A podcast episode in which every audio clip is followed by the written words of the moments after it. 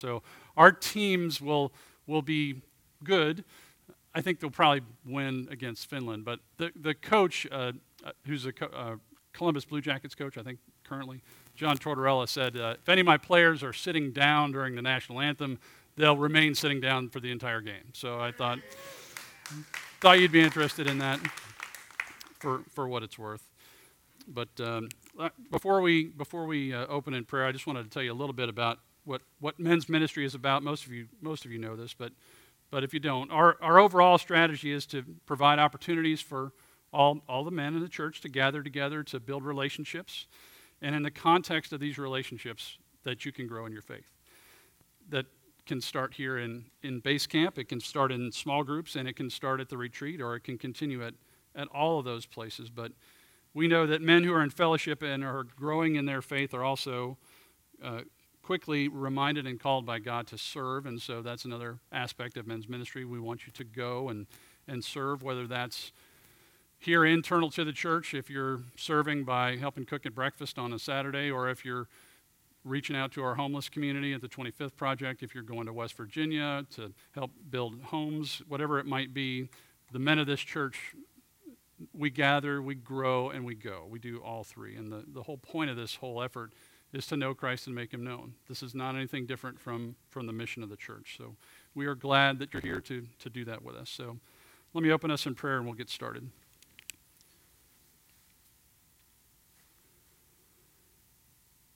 Father, we're grateful for this day.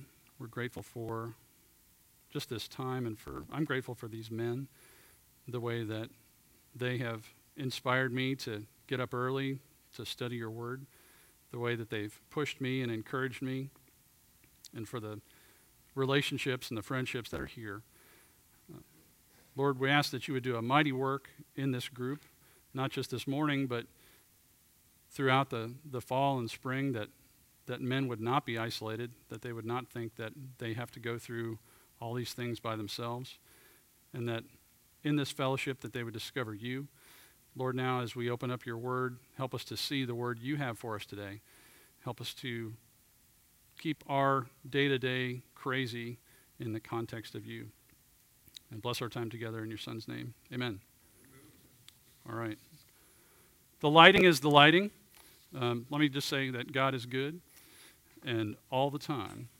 And uh, it is very good to be back. The, the lighting is the lighting and that's probably good for you. Again, you're, you're stuck with me, but there's a lot of things that are being, being reconfigured. But there are a lot of things change, and a lot of things happen as we, as we grow and get older. We're growing as a church. Uh, I'm uh, not growing vertically anymore, so I, I run a lot so that I don't grow in any other dimension. But a couple of things that, that God taught me this summer I would like to share with you. Not all of them, certainly, but probably the three most interesting things that I learned this summer were about chronic pain, uh, about mental illness, and about uh, autoantonyms. So we'll start with uh, autoantonyms because that's probably the most interesting one. Have you, have you ever heard of these things? These are contronyms. Nobody's heard of a contronym. This is a word that is also its opposite. Okay, so has anybody heard of this? So if I say off, you know, it could be deactivated, like to turn it off, but also activated, like the alarm went off. So off means both things. See how I did that? Um, left is either who's remaining or who departed. Now that the men have left, all the women are left. Thank you, Nace. I appreciate the fact that, that you alone are with me. So this is this is good. It gets much better than this, people. Sorry. Too early for this? Sorry. All right. Okay, so last one out can be visible or invisible. It's a good thing the full moon was out because the lights went out. Anybody? All right. I got like 25 of these and and we're done. So there we go. That was one of the interesting things that I learned this summer. So that's really fascinating about contronyms. So what but what about this um, chronic pain mental health stuff? You know, my grandmother had a saying that uh, you, it's uh, getting old is not for wimps. Okay, some of you may have, have heard that before, but but in all seriousness, earlier this summer, God allowed me to uh, begin experiencing pain on a continual basis. Uh, this was relatively new thing for me, and I'm not talking about the sort of thing where I make a sound either when I get in a chair or get out of a chair. That I'm not talking about that, but this is a thing that is always on. It's 24/7. Um, and I don't know what I've thought about other people that have said that they experience chronic pain. But um, what I know now is that I've experienced a lot of moments of real frustration over the course of the summer. And I've even found myself thinking on occasion there are things that I would now consider doing to deal with this, things that I would not have otherwise considered. During this summer, also, we had uh, occasion, or I had occasion for two, the church had occasion for one.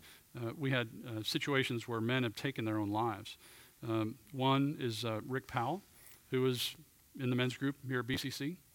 Um, he's like you, he's like me. Another is a guy named Ben Razgrashek, who I went to pilot training with. You know, very high functioning individual, and at some point got trapped by alcoholism, and eventually, at age 48, uh, that disease claimed his life. Uh, and both uh, died this summer. Both Rick and Ben and others had things going on in their mind. I don't know if it was a, a pain thing or, or what, but certainly was an unhealthy thing. And I don't know what might have helped, but I am, I am convinced that mental illness, and that's what I'm calling it. I'm not a doctor or anything, but that when you get to that point where you start thinking about harming yourself, to me, that's a, a kind of mental illness. When, when you get to that point, I'm just telling you that is something that can affect regular guys. That, that can affect you. That could affect me. And I think the number one cure or the number one threat in an environment like that is isolation. I think if you are on your own and you don't think anybody else knows you or cares or there's no one you can call, you could be in a, in a bad spot. Maybe you too have some chronic issues of, of whatever kind. Maybe you've also had some days where you're just not really sure why you have to carry all this stuff around by yourself.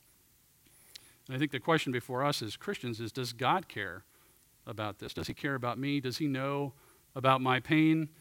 Does he know about my thoughts? Does he know about my loneliness? Does he know about my sin? Is he in control? And does he see me?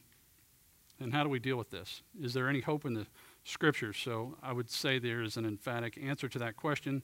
We're going to start Paul's letter to the Ephesians and look real quickly for some answers. So let's open the Word. I hope you think we're starting to study uh, on Ephesians. That's just the first book I picked out when I started preparing for this. So I think you're, you're with me, right?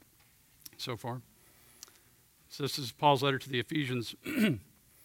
Paul, an apostle of Christ Jesus by the will of God, to the saints who are at Ephesus and who are faithful in Christ Jesus, grace to you and peace from God our Father and the Lord Jesus Christ. Blessed be the God and Father of our Lord Jesus Christ, who has blessed us with every spiritual blessing in the heavenly places in Christ. This is God's word. Uh, one quick word about the translation here. This is from the New American Standard Bible translation. So if you see words that are italicized, those are words that are not in the actual original text but are implied by the translators, okay? So you might, uh, you probably can't tell, but like the word places, for example, is, is not technically there. So, okay, a little bit about Ephesus really quickly. This was the third largest city in Asia Minor during the Roman Empire. The Temple of Artemis mentioned in Acts chapter 19 was one of the ancient seven wonders of the world. Uh, by the way, in AD 401, uh, John Chrysostom, who is in the Anglican tradition remembered today, was the uh, bishop of Constantinople at one point, actually led a mob and went to Ephesus and destroyed the temple of Artemis um, when uh, Christianity became the state religion. And um, for what it's worth, it was a multicultural city. Paul lived in Ephesus for three years. Uh, and this, this letter to the Ephesians was written to that early church, and it's, it's also written to us. So, anybody know where Ephesus is? Anybody been to Ephesus? A couple of you. So, you guys know that it's about right there. Okay? Is that right? Did I get that right? I hope my geography web surfing was sufficient. But now you can say you learned something today at base camp, even if it was only geography. So, that's, so that's good. The study's relatively short this morning. We're just going to look at some of the key words in each verse, see if we can get some additional meaning. Verse 1 talks about a number of things. We're going to take a, a, closer look at them here. Hopefully, you've got some fill in the blank sheets. I'm a big fan of these because I think it's easier. And when my kids were a lot younger, this is how they learned. So maybe it'll work for you too. First key word I want to talk about is apostle, or, and forgive my Greek pronunciation, I think it's apostolos. That means a person sent by another, a delegate. Uh, it's a special class. These are people who are personally, who did personally see Jesus and were able to testify to the resurrection of Jesus by personal knowledge. They were called into office by Christ himself. They had power to work miracles. It's interesting that Paul, though, claims this title, but in other uh, other parts of Scripture, he vigorously defended this particular title. But certainly he had a personal experience with Jesus and was able to, therefore, attest to his resurrection. Second word, will, is thelema, by the will of God. Will is simply just to want or purpose. You know, this is be, you know, the will of God is God's plan at work. This is the same word as used in the Lord's Prayer, your will be done. Saints, Hagios, the people of God, means sacred, set apart, a most holy thing. The word hagios derives from the word hagos, which means an awful thing. I learned that when I was studying. I found that kind of interesting. The word faithful, who are faithful? This is a pistos in Greek. Uh, this has a passive and active meaning. Sorry, this is one of those. This is not a contronym, so don't freak out on me. Okay, this is this is easy. This could mean it could mean passively, this is somebody who can be trusted. Okay? Or it could be somebody who is actively trusting, who is actively believing, who is actively relying. Okay? Faithful can have that, that meaning. So here in verse 1, we have Paul living out his, his role as a messenger from God when the receivers of the message are God's special, set apart people who might be active or passive, depending on what you want to do today verse 2. Here we have a very familiar phrase if you've read any of Paul's letters. This is Paul's kind of standard greeting. He uses this in Romans, 2 Corinthians, Galatians, and Titus. And of course, here in Ephesians. So let's fill in some blanks and look at exactly, though, what he's saying. It what you know, it gets so familiar when we say things all the time. It's kind of like, "Hey, how you doing? Oh, I'm fine. How are you? Oh, I'm fine." Stop for a second. Take a look. Uh, charis, grace. There's lots of ways of understanding grace. It could be favor or kindness. It could be friendship. It could be God's forgiveness. The good news of the gospel apart from the law. Uh, free gifts of God, such as miracles and prophecy. Grace is God's loving kindness towards us, knowing that God really loves you.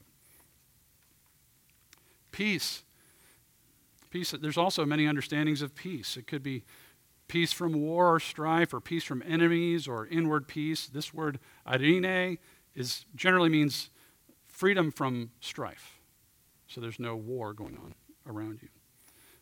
There's two other words though in this that kind of we go by really fast. I mean, we don't even think about it anymore. And that would be Father and Lord. Pater is it's a claim. When we say our Father, C.S. Lewis would tell you that that's a little bit of, he uses the phrase, outrageous cheek, you know, because that would imply that you're not only related to him, but that you were raised by him and you know, you know what he wants you to do, and possibly that you, in fact, do it. Eh, you know, and we may not be in that last part where we actually, we actually do the will of the Father all the time. But our Lord, we'll talk about that word here in a second, has told us to pray like this, right? This is in the Lord's Prayer to say, Our Father. So don't, don't let that phrase get by you too fast. Kyrios, the word for Lord, is not a word we use a lot today. Um, now, if you used to sit with your wife, I'm assuming you were sitting with your wife if you did this and watched Downton Abbey.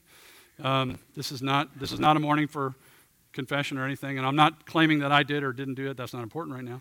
But you might have heard the servants in the show, I'm told, say a phrase called my Lord all the time. And they're saying that to the master of the house. Um, the, the way the servants and the master function with one another in that environment is different. It's not what we would normally see, but simply the words of the Lord of the manor carry a different weight In fact, one definition of Lord that I found was the possessor and disposer of a thing. So when we say Lord, we literally mean uh, God owns me and he could dispose of me. Hopefully, not in a, a way that is terrible, but you are putting yourself at the disposition of the Lord. So, Paul's desire in this verse is for us to know God's favor, to be free from strife, and to remind us of our status as his children and his possession.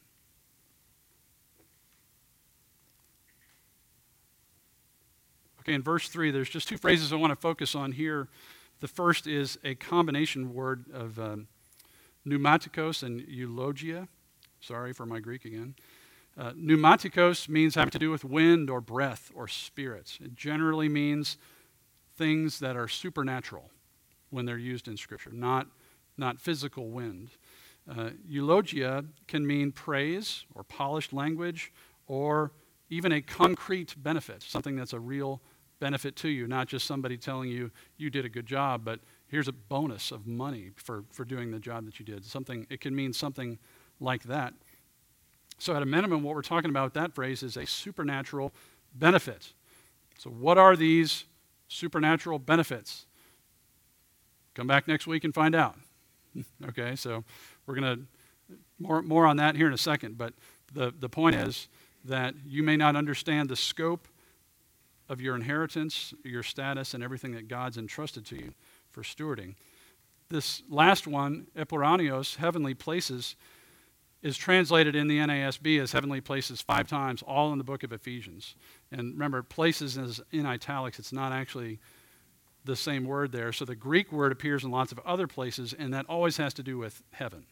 Okay, so the, the reason I say come back next week is not because I want you to hear Joe, because I, I do, uh, but uh, this is the start of a really long sentence. And we're not going to open up the rest of the sentence, we don't have time. But it's going to be Paul expounding upon all of these uh, supernatural blessings. But I want to say, suffice, we're talking about things that are not material blessings and not in the earthly places, okay? This is not some sort of guarantee or health or wealth in the Christian life. Um, not that those things are bad, by the way, but this is not what that's talking about. These were talking about spiritual blessings in, in heavenly places. So let's put it all together for a second. Did you know that you also have a role by the will of God? Paul's role was apostle. You also have a role. Did you know you can be passively and actively faithful? Have you thought much about grace? That God really loves you? Have you thought about peace, to be free from strife, and why those two things are different and why they would be important to you? When was the last time you considered God as your Father or that Jesus is your Lord? Would any of that make a difference to you if you have chronic pain or if you have a dark night of the soul? I say yes. I, I don't think there's earthly promises here, but what it points to is this reality beyond nature, something else that's beyond your current pain, beyond your current circumstance, where there's a real benefit, real blessings, real grace, and real peace. This introduction to Ephesians is kind of a reset button. It kind of puts the church at Ephesus and us on the same sheet of music. It tells us where we are, and it reminds me of the importance of a quiet time every morning. I don't know what it's like to be you, but for me, I get this unspiritual fuzz that kind of grows all over me overnight. Uh, I can taste it in my mouth when I wake up in the morning. Uh, it's just. And you, I have to press the reset button every day to say who I am in Christ and to remind myself of who, who God is and who, who my Lord is. So, as you start your discussions this morning, uh, my prayer for you and the men at your table is that as you look around and see who you're sitting with, that this would be your band of brothers. That these would be men that you begin to realize are also wrestling through issues, that they've got pain, they've got moments where they don't know what they're going to do about it. They're isolated. They need you, you need them. Why? So that you can do justly, love mercy, and walk humbly with God? So that you've got somebody you can ask a hard question of, and maybe they'll be willing to ask a hard question of you. Somebody that's willing to come alongside you and, and help you break the bonds of your porn addiction or your football addiction or whatever. How to better manage the money God's given to you to steward. To be the man, the son, the brother, the husband, the dad that God wants you and needs you to be so that we can glorify him. All right, 629, pick your table leader, name your table, talk about these questions. What's one thing God's shown you or taught you this summer? What's your role, or maybe just one of your roles by the will of God? And what does it mean for you to be a saint set apart? God is good.